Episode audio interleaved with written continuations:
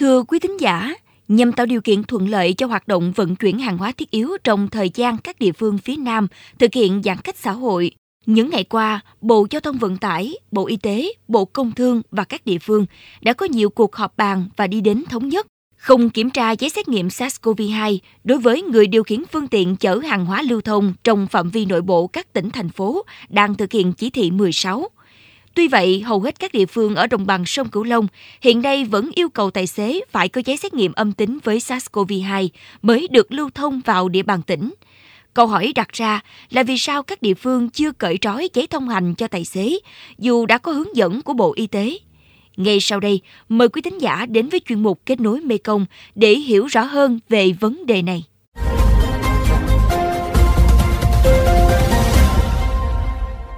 Từ Hậu Giang lên Sài Gòn, lên của quận bảy nào mà trạm nào cũng phải có giấy test mới cho qua. Tụi em ở xe, tụi em là có giấy ưu tiên, một cái mã quy rờ luôn á, mình cũng phải đưa giấy test à. Công dân thì công dân chung, nhưng mà một nơi thì thực hiện một nẻo, không có đồng bộ, không có giấy khoán gì hết, chắc tài xế giờ nó loạn hết trơn. Ngày mai thì chắc tôi chạy hết, ngày hôm nay, ngày mai chắc tôi cũng xin nghỉ tài xế, tôi nghỉ chạy luôn. Vừa rồi là ý kiến phản ánh của cánh tài xế xung quanh việc vận chuyển hàng hóa thiết yếu qua lại giữa các khu vực đang thực hiện chỉ thị số mười sáu của Thủ tướng Chính phủ.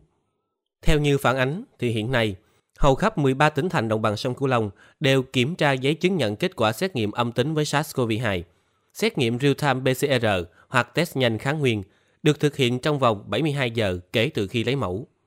Nhiều tài xế băn khoăn vì sao ngày mười chín tháng bảy năm hai nghìn không trăm hai mươi mốt, Bộ Y tế đã có văn bản đề nghị các bộ, ban ngành, địa phương tạo điều kiện để các phương tiện vận chuyển hàng hóa thiết yếu lưu thông dễ dàng, nhanh chóng, tránh gây ùn tắc và làm đứt gãy chuỗi cung ứng sản xuất, tiêu dùng. Trong đó có yêu cầu không kiểm tra giấy xét nghiệm covid mười chín đối với các phương tiện lưu thông trong nội vùng mười sáu. Thế nhưng đến thời điểm này, các địa phương vùng đồng bằng sông Cửu Long vẫn chưa thực hiện, khiến cánh tài xế lúng túng, doanh nghiệp thì than rời. Anh Nguyễn Đình Hai, ngụ tại Đồng Nai cho biết, trước đây các địa phương đều yêu cầu giấy xét nghiệm hoặc test nhanh dù lưu thông nội tỉnh hay liên tỉnh.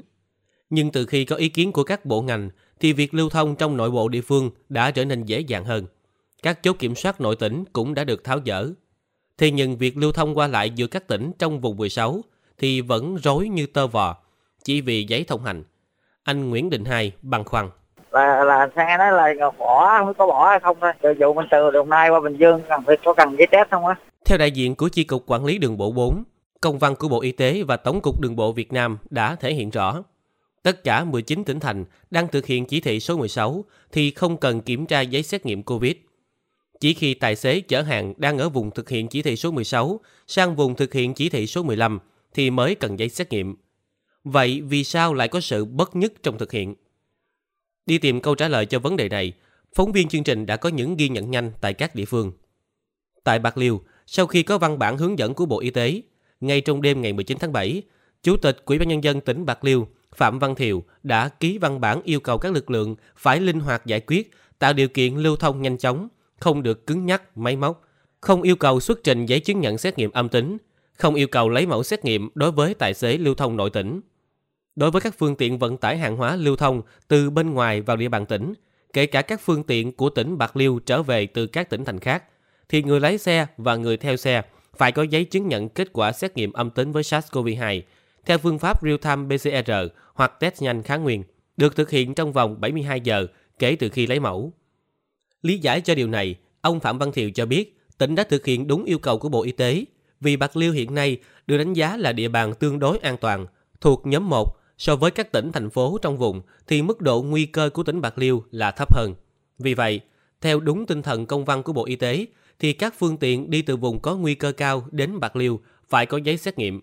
Ông Phạm Văn Thiều, Chủ tịch Ủy ban Nhân dân tỉnh Bạc Liêu cho biết. Sau khi Bộ Y tế có văn bản chỉ đạo theo cái hướng đề xuất của Bộ Giao thông Vận tải á, thì địa phương Bạc Liêu nó ra văn bản là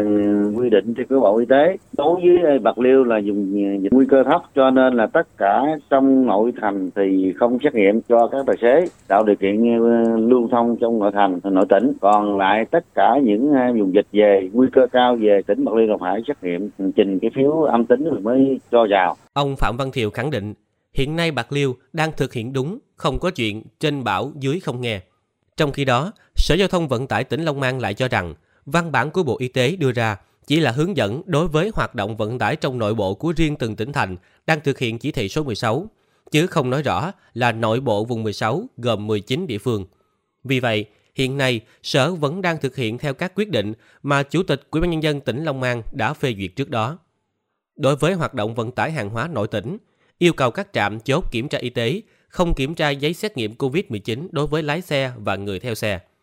Còn với phương tiện vận tải từ nơi khác vào Long An thì vẫn phải có giấy chứng nhận xét nghiệm âm tính với SARS-xê o vê hai được cơ quan có thẩm quyền cấp theo khuyến cáo của Bộ Y tế không quá ba ngày. Ông Đặng Hoàng Tuấn, Giám đốc Sở Giao thông Vận tải tỉnh Long An nêu quan điểm. Cái văn bản nó chẳng thật ra là văn bản đó là, là trả lời cho Bộ Giao thông và Bộ Công Thương thôi.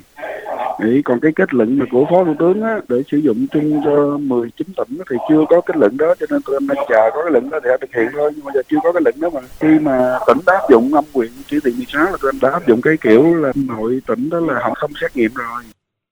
Lý giải của ông Đặng Hoàng Tuấn, Giám đốc Sở Giao thông Vận tải tỉnh Long An cũng là câu trả lời chung cho nhiều tỉnh thành khác trong vùng đồng bằng sông Cửu Long. Đại diện các địa phương đều cho rằng văn bản của Bộ Y tế ban hành còn mông lung, chưa rõ ràng, chưa cụ thể, khiến các địa phương lúng túng và mỗi nơi, mỗi ngành đều có cách hiểu khác nhau, dẫn đến việc chưa thống nhất trong việc triển khai thực hiện. Chính vì vậy, các địa phương đều đang chờ ý kiến chỉ đạo của Chủ tịch Ủy ban Nhân dân tỉnh và hướng dẫn rõ ràng từ Bộ Y tế, Bộ Giao thông Vận tải thì mới có thể triển khai đồng bộ. Nếu như Bạc Liêu đã thực hiện theo văn bản của Bộ Y tế, Cần Thơ, Tiền Giang, Long An, Vĩnh Long, Đồng Tháp đã thực hiện một phần khi nới lỏng cho vận tải nội tỉnh, thì hiện nay Sóc Trăng là địa phương tại đồng bằng sông Cửu Long vẫn còn kiểm soát chặt các hoạt động giao thông vận tải. Ông Trần Quốc Thống, Giám đốc Sở Giao thông Vận tải tỉnh Sóc Trăng cho biết, theo quy định đối với hoạt động vận tải hàng hóa mà Sở Giao thông Vận tải tỉnh ban hành, lái xe và người theo xe khi lưu thông qua các chốt kiểm soát dịch trên địa bàn tỉnh đều phải xuất trình giấy xét nghiệm âm tính với SARS-xê o vê hai. Giấy xét nghiệm có hiệu lực trong vòng ba ngày. Còn việc có bỏ quy định không yêu cầu kiểm tra giấy xét nghiệm với tài xế khi lưu thông nội bộ tỉnh, thì hiện Sở Giao thông Vận tải vẫn đang chờ xin ý kiến của cấp trên.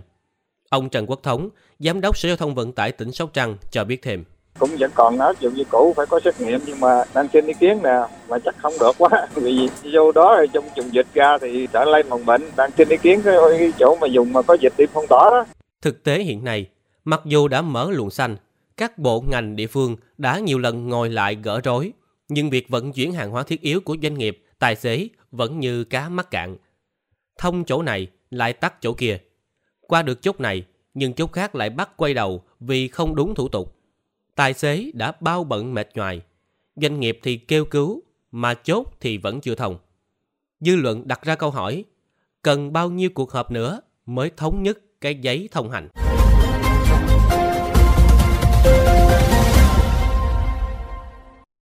Đến đây, thời lượng dành cho chuyên mục Kết nối Mekong xin phép được khép lại. Mekong ép em xin mời quý vị và các bạn cùng lắng nghe kênh podcast chuyên biệt đầu tiên về đời sống của người dân vùng đất phương Nam chuyện Mekong trên nền tảng thiết bị di động bằng cách truy cập vào các ứng dụng Spotify, Apple Podcasts trên hệ điều hành iOS, Google Podcasts trên hệ điều hành Android, sau đó gõ từ khóa chuyện Mekong. Còn bây giờ, cảm ơn bà con và các bạn đã quan tâm lắng nghe. Xin chào và hẹn gặp lại vào kỳ sau.